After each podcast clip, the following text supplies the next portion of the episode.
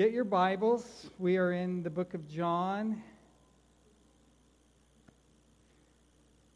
I feel very, very challenged uh, out of the book of John. And uh, for all, many, many times when you're preaching and teaching the word the way that pastors do week after week, um, it, is, it is really wonderful to come into a season when the preparation of the Word of God and when the teaching of the Word of God and, and what happens on Sunday morning actually, as a pastor, feeds your life.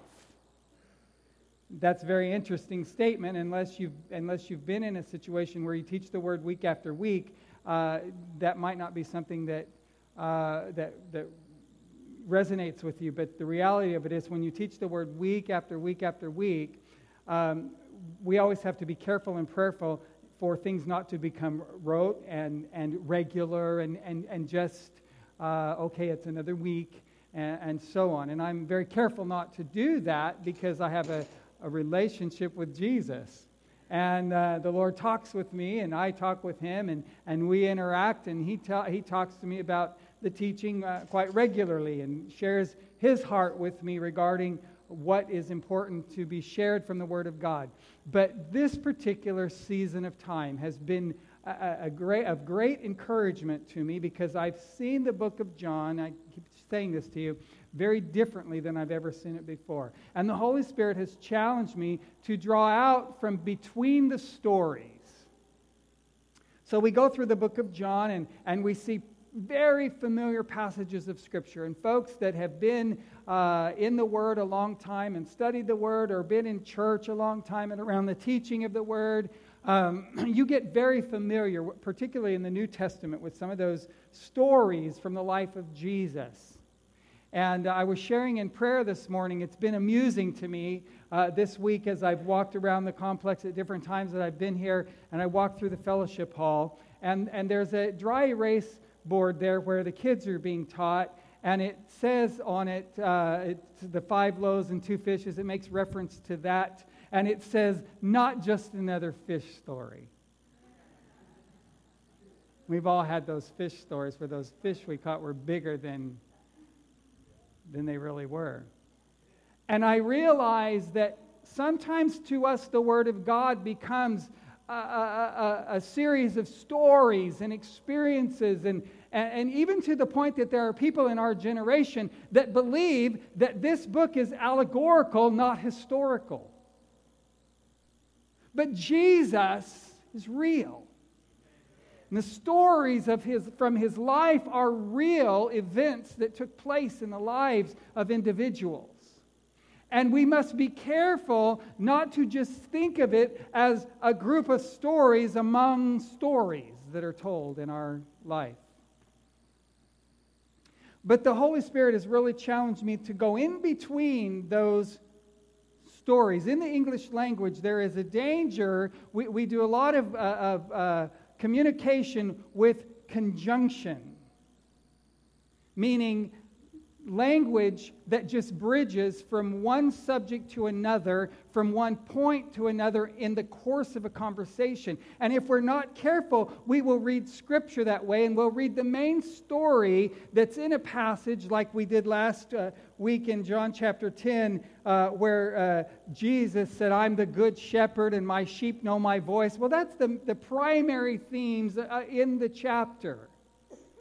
And then we'll take those verses that lead us from the primary thought to the next primary thought, and we will see them just as, as language bridges that get us from one uh, school of thought to another, as though God changed the subject in the middle of the conversation.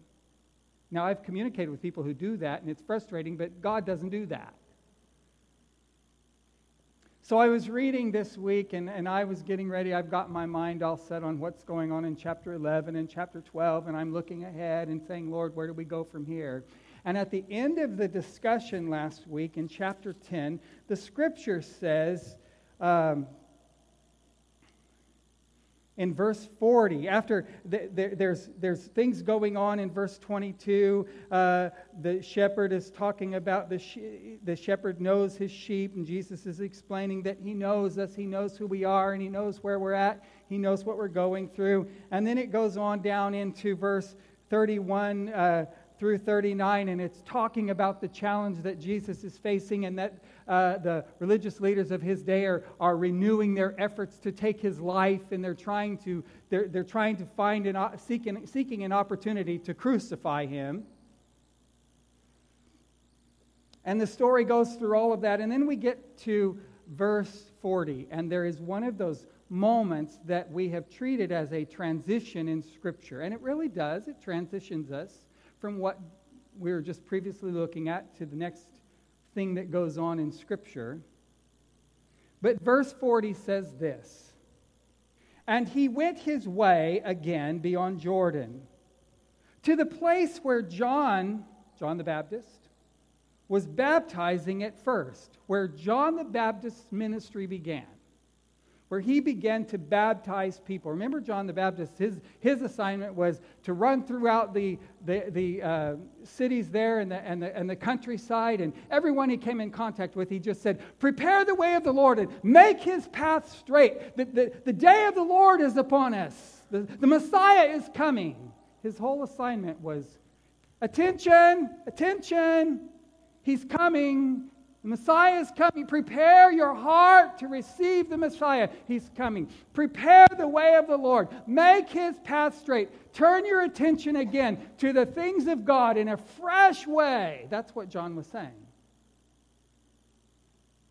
So Jesus goes out of this place where they're trying to take his life and where all of this tension and ex- experience and tension and frustration is taking place and he pulls himself aside. And the Bible says he goes beyond the Jordan to the place where John first started baptizing, and there he stayed.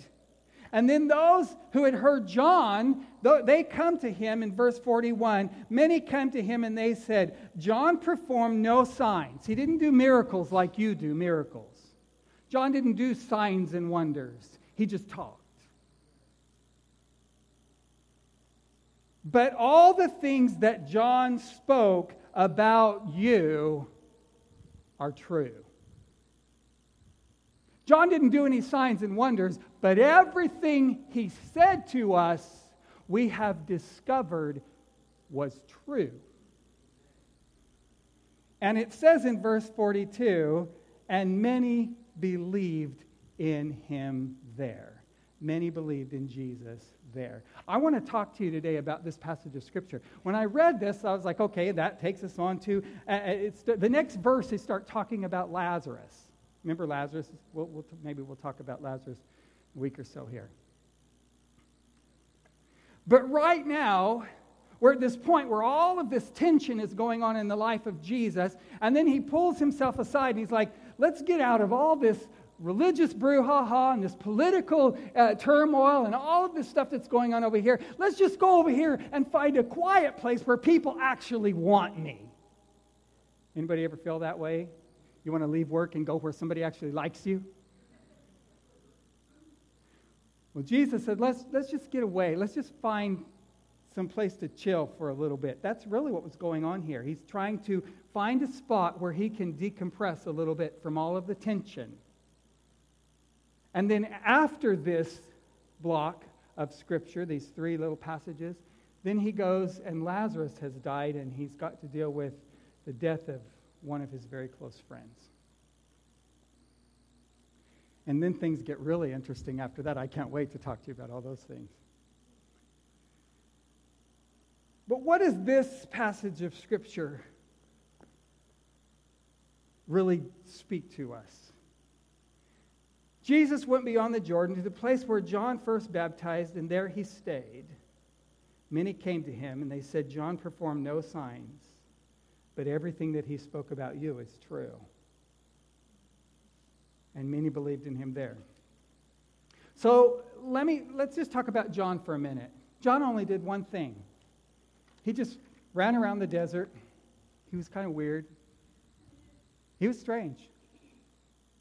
He didn't wear any cool clothes. He wasn't like Mac. He wasn't a snappy dresser. The Bible said he was just a, in rough garments out in the middle of nowhere. He was one of these guys, he was a survivalist.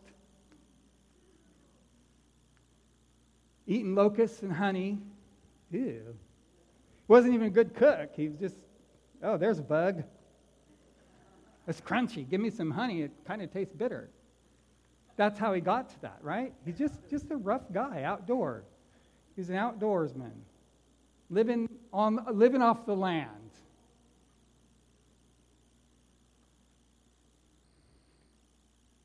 And the Bible tells us something about his life here. John just preached. He just preached Jesus. Messiah's coming. That's all he did. Nothing special. He just preached. He didn't even do any miracles. No signs and wonders. Yet Jesus says of him in another passage of Scripture that of all the men, of everyone who ever came into this earth through the womb, that John is the greatest. There was none greater than John the Baptist. That's what Jesus said about John the Baptist. That weird preacher from the backside of nowhere, Jesus said, All of those born among women, there has risen none greater than John the Baptist. Jesus affirmed that strange guy who did nothing but preach every time someone came in contact with him, they're like, oh, here he goes again. He's just saying the same thing. He's, he's preaching the same message he preached last time. How many of y'all would hang out if every week you came, I preached the same message? Didn't you say that last week? Yes. Let me say it again. Prepare the way of the Lord. He didn't even have a big message. He didn't have a complicated word. He was not a, a, great theologian by any stretch of the imagination. He didn't explain any of the deep things of God. He just said, Messiah's coming, get ready, turn your attention back to the things of God. And Jesus said, There's never come anyone greater than that man right there. And then I think one of, some of the most powerful words in Scripture are the ones we pay the least attention to. I want to help you with something today. I'm just being a little bit pastoral, but I want, I want you to hear this. They said of him to Jesus, they told Jesus, everything he said about you is true. He only said a little bit, but everything he said is true. And then, maybe one of the most powerful passages of Scripture in the entire book, we read, and many believed on him there. As a result of John doing what John was supposed to do, prepare the way of the Lord, make his path straight. He preached that message, and as a result of him preaching the message, speaking the truth, many believed. They were convinced because of the simple declaration of the gospel out of John's life. Now, what does that have to do with us? That's, that's John. But I want to share something with you. I think, this is, I think this is an extremely important passage of Scripture. It's not a primary passage of Scripture, and it's one of those that we would read over quickly and think nothing of it. But I think that it has powerful implications for the believer today. What does it have to do with me? You know, if you haven't noticed, and particularly those of you that are visiting, if you're new to Church of Living Water, uh, and we hope you'll hang out with us a good long time, and, and in a week or two, you're not new anymore, right? We're so glad you're here. We're a Pentecostal church. We pray in the Spirit. We'd love to talk to you about that and help you with that if that's a challenge to you in any way. Because we've learned to hear the voice of the Lord. He talks to us. Yes, we talk back. We have conversation with God. I just love it when people go, You believe you hear God talk to you? Yes. I hear his voice. I'm not hearing voices, I hear his voice. A lot of voices, but I'm listening for his. But nevertheless, what does this have to do with me? The Bible says to believers like us, desire spiritual gifts. Desire increase in the flow of the things of God out of your life. So, so there comes to us this value to desire to have more of God than we have today, to have more of His gifts, more of His anointing, more uh, abilities in the things of God, more understanding, more discernment, more. We're, all, we're, we're like the more God people. I want more of you. Well, you have all of me, but I want more of you. And, and that's what we value, and that's how we perceive the things of God. And that's just part of our spiritual DNA. It's who we are. But we put a lot of pressure on ourselves to have more of the things of the Lord flowing through us. It is, it is just kind of our makeup. We really, if we're pursuing God with all of our heart, we start analyzing to see if there's more of our heart that, we that we're holding back, and we look for ways to pursue Him even more. It's the value that we hold as believers in our generation. But then we run across this guy, John. He didn't prophesy, other than in the context of just declaring Jesus. That one message that he was given was what he prophesied. He didn't come up and say, Let me give you a personal word from God. He just preached Jesus Here's the Messiah. He's coming. That's the guy. Follow him. Pay attention. God is speaking. God is moving in our generation. Pay attention. Just said the same thing over and over again. He didn't do signs and wonders. He didn't lay hands on anybody to receive healing. He didn't cast out any devils, as far as we can tell from Scripture. He didn't do anything that, would, that was flashy, that would draw attention to himself. He, he didn't have the kind of ministry that would have become international by any means. John was not the guy who was going to go out and buy TV time, if that had been available to him. He had, in what our, in our context, he had what would probably be considered a small ministry in a limited area of influence.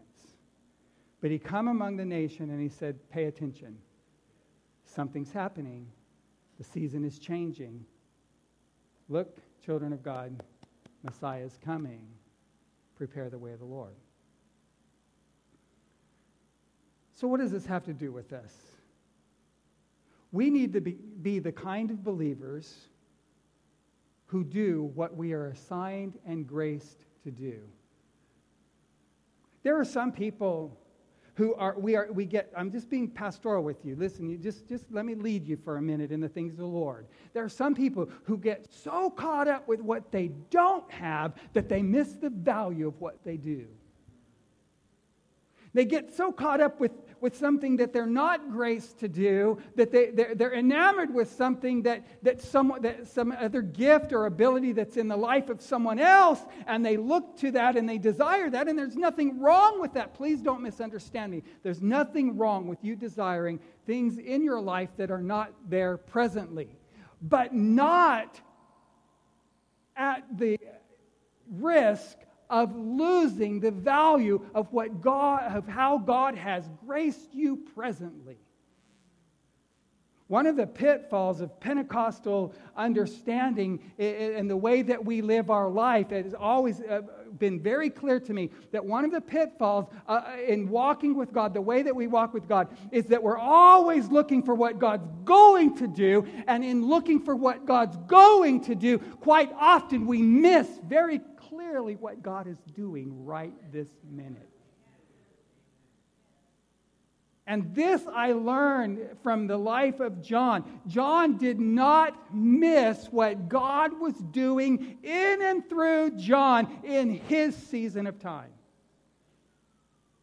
And I know so many people who I believe as a pastor I have watched people who have rejected the opportunity to do something great in all simplicity, to do something great for God right now in the middle of the circumstances that they are living in, and completely missed that opportunity because they had their eye on and their heart set on something that had not yet materialized in their life.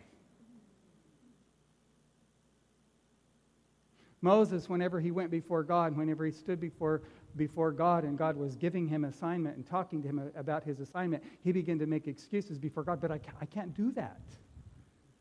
I, I, I can't speak clearly. I, I can't go stand in front of the king and speak. You got to send someone to speak for me.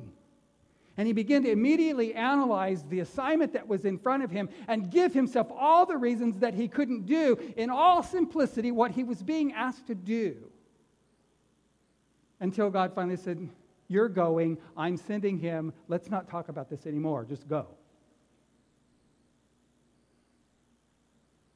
So the Bible tells us that John did what he was assigned and graced to do. He was assigned to simply preach the gospel, preach that Messiah is coming, call the people to attention regarding the things of God. That was his assignment. It was simple. John could very well have said, Oh, I understand that, that, that, uh, that, that, that, you want me to preach, prepare you the way of the Lord, but, but I, I would really like to have some, some other things going on. I'd like to have some influence in some other areas. But Jesus said he was greatest of all who had been born up to that time. And I believe the reason Jesus made that observation was because John did what he was supposed to do. He simply did what he was supposed to do in his season of opportunity to do it. So I challenge you this morning that you and I, as believers, that we do what we are assigned in grace to do, that we do what is in front of us now to do. Bible says when you whatever your hand finds to do, just do it with everything that is in you. Just do it with all your might. Just give it your best. But what if my best isn't good enough? What if it is? What if your best is better than you imagined? What if God shows up and graces you in the middle of you doing your best and it just excels because He loves you and He's good? We discovered that during worship, right? So do what you're assigned in grace to do. Don't worry about what you're not graced to do.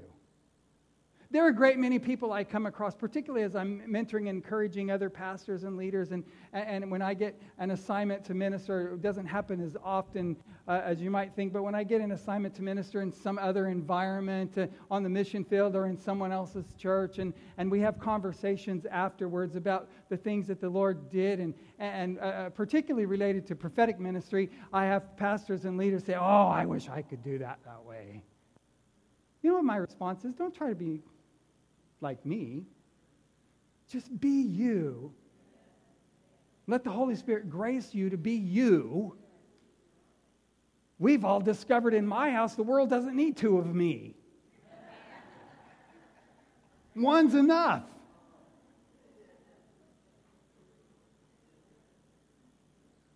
So don't worry about what you're not graced to do. Desire spiritual gifts, ask God for more. Feel free to do all of that. I don't, I don't want to diminish the desire for greater things in you. I believe that the scripture promises that the latter house is always greater than the former. The things to come are always better than the things that are behind us, Cindy and Jeff. The things that are ahead of you, as rich as this season has been in your life, the things that are ahead of you are fantastic. I can't wait to hear what God does. Because what's ahead of you is better than what's behind you. And then I believe, just as Jesus spoke of John, God honors us when we're faithful stewards of our assignment. Listen, I don't care how much greater you are desiring in God and how much you'd like to move forward in the things of the Lord, He will not move you forward in, in the things of God, and He will not increase assignments in your life or grace in your life or other things if what He has put you over and where He has placed you, you are unfaithful in that place. The Bible says that a steward must be found faithful. So he's looking for you to be faithful over few things before he adds things to you. I remember when I was when I recognized 14, 15 years old, when I recognized that God had called me to preach the gospel. And in those early days, before I realized that I didn't have the nature for it and, and understood myself a little better, the first thing when God called me to preach, I saw a stadium full of people. Billy Graham. Just as I am. Let's sing it all together, you know. Then I got a little older and a little wiser and became, be, began to say yes to the Lord regarding my assignment and realized that I really didn't want to be in front of people at all. And I certainly didn't want to be in front of 60,000 people.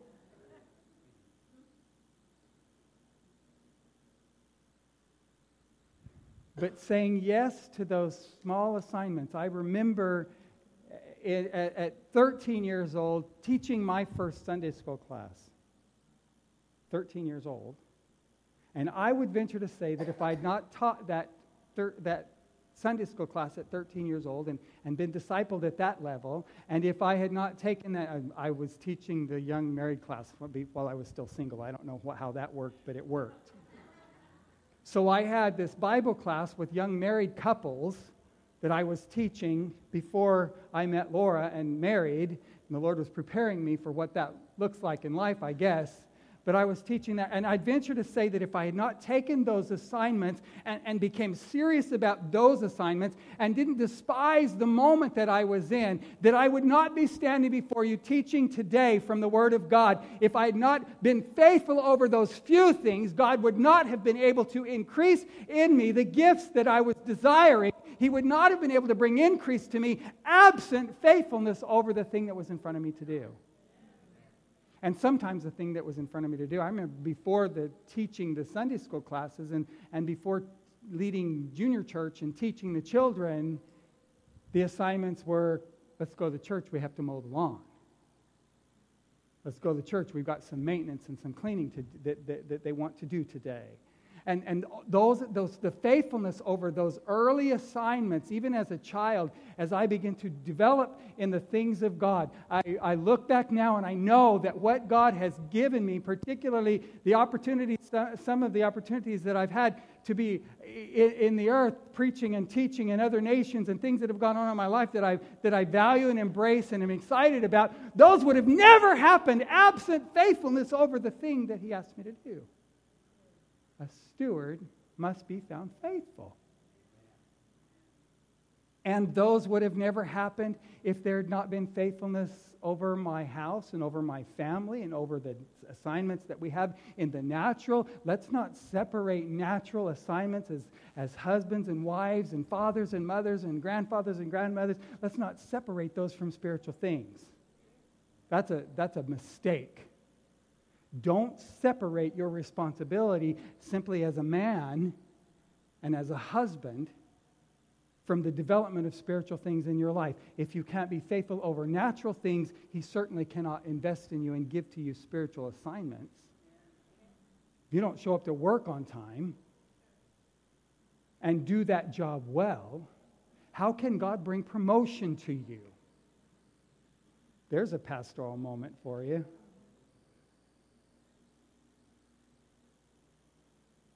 Laura was saying to, I think this morning I heard a conversation Laura was having with Jesse about taking out the trash. Now, taking out the trash is not spiritual at all. But if, if your assignment is taking out the trash and you don't learn to do that well, how are you going to ever hold down a job?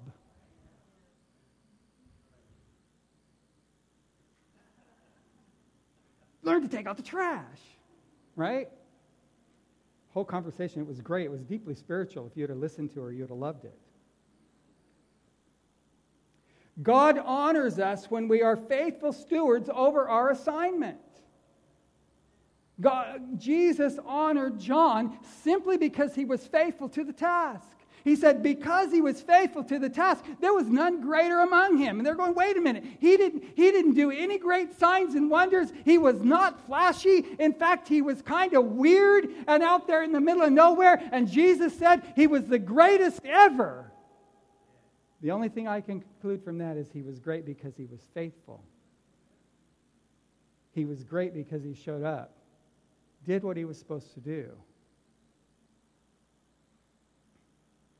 And then the other most powerful statement from this passage of Scripture and many believed in him there. Faithfulness produces harvest. Faithfulness produces results. Faithfulness, faithfulness, faithfulness to the task, being faithful, being consistent, being someone that, that God and people. Listen, if people can't rely on you, I assure you that God can't either. If people cannot depend upon you to show up on time, to be where you, where you are supposed to be, to be doing what you're supposed to be doing, and to be on task and to be uh, engaged in whatever the assignment is around you, if people can't depend on you, I assure you that God can't depend on you. Oh, but I, wouldn't do that to God. If you've done it to the least of these, there's, there's the truth of the principle. Anything you've done to the least of these, the father would say, You've done that to me.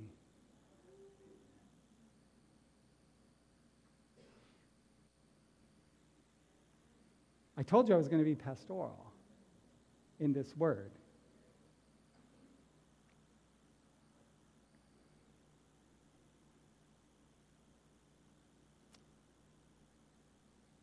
So I believe the challenge from the Spirit of the Lord today is this I believe that we are challenged by the Spirit of God to do with joy and with gladness what we are assigned in grace to do. And to not be, that while we are desiring greater things and while we can look at our life and, and we may be able to assess that, that we'd like to have more or different or, or, or something like that, that in the middle of all of that, we don't miss the moment. You know, it's, it's really, a, um, I'm going to digress in, in, in, in conclusion here for, for just a moment. If we are so caught up with what is going to happen and what might be ahead of us that we miss that God is healing and delivering and setting free and, and loving on people and, and changing lives in our midst right now, it would be a really, really sad thing don't miss what God is doing in and through you now. I was sharing, uh, I think it was men's breakfast. I don't know where I was. I was sharing with someone. I told the story just the other day. A friend of mine, yeah, I think it was men's breakfast. A friend of mine that I grew up with and I took to church when I, uh, with me when I was a little kid. He, he rode to church with us a couple times. Uh, as, uh, all I can remember is probably fourth or fifth grade. I cannot remember more than maybe once or twice I took this young man to church with me. He heard the gospel, the way that they teach children in children's church, simpli- sim- simplicity of the gospel. Jesus loves you. Jesus died for your sin. Jesus receives you. And I was in college, and I was downtown for a big church gathering that was taking place in a hotel downtown uh, years later. I was 20 some years old. And this young man that I was in fourth or fifth grade with walks in. He's got this big old Bible under his arm, and he's in a suit back in the day when we wore suits and all that, you know, like Mac's wearing right now. And uh, I'm picking on you today because I love you. Um, so he walks in. I walk into this hotel, and, and all of a sudden, I hear this voice that I had not heard since elementary school. And he says, Anthony! And he comes over and he gives me a big old bear hug. I'm trying to figure out who it is. Gives me this big old bear hug. And, and, and then I realized who it is. And I said hello to him. His name was Jerry. And I said, Hi, Jerry, how are you? I haven't seen you in so many years. What's going on? And I, I didn't even know you knew Jesus. He goes, I didn't. but you took me to church.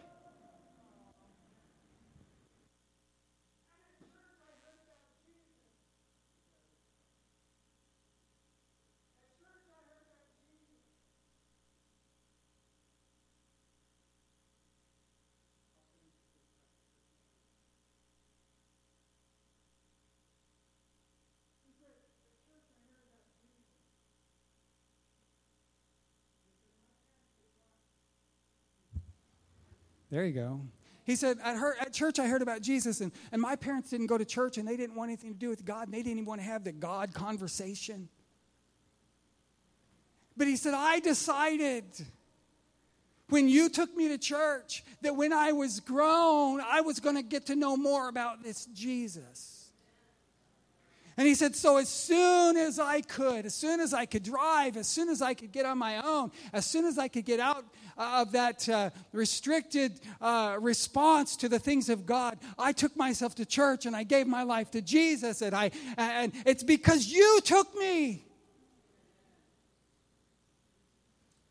In fourth or fifth grade. Now, the challenge there for us is don't miss what's happening in front of us waiting for some big thing to happen tomorrow. Let's be faithful over today's assignment. And I assure you that sometime later in your life, the Lord will give you those moments where you get a glimpse back and you see that faithfulness produces results. Faithfulness produces harvest. So don't worry about if the assignment is small.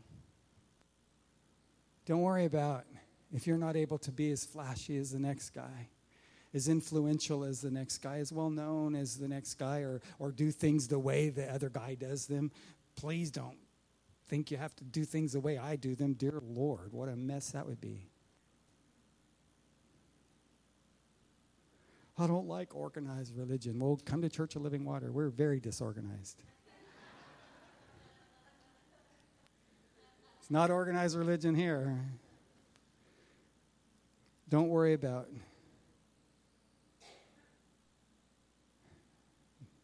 being like the next guy. Just be who you are. God will affirm you in your stewardship, in your faithfulness to the assignment. And you will see that there is harvest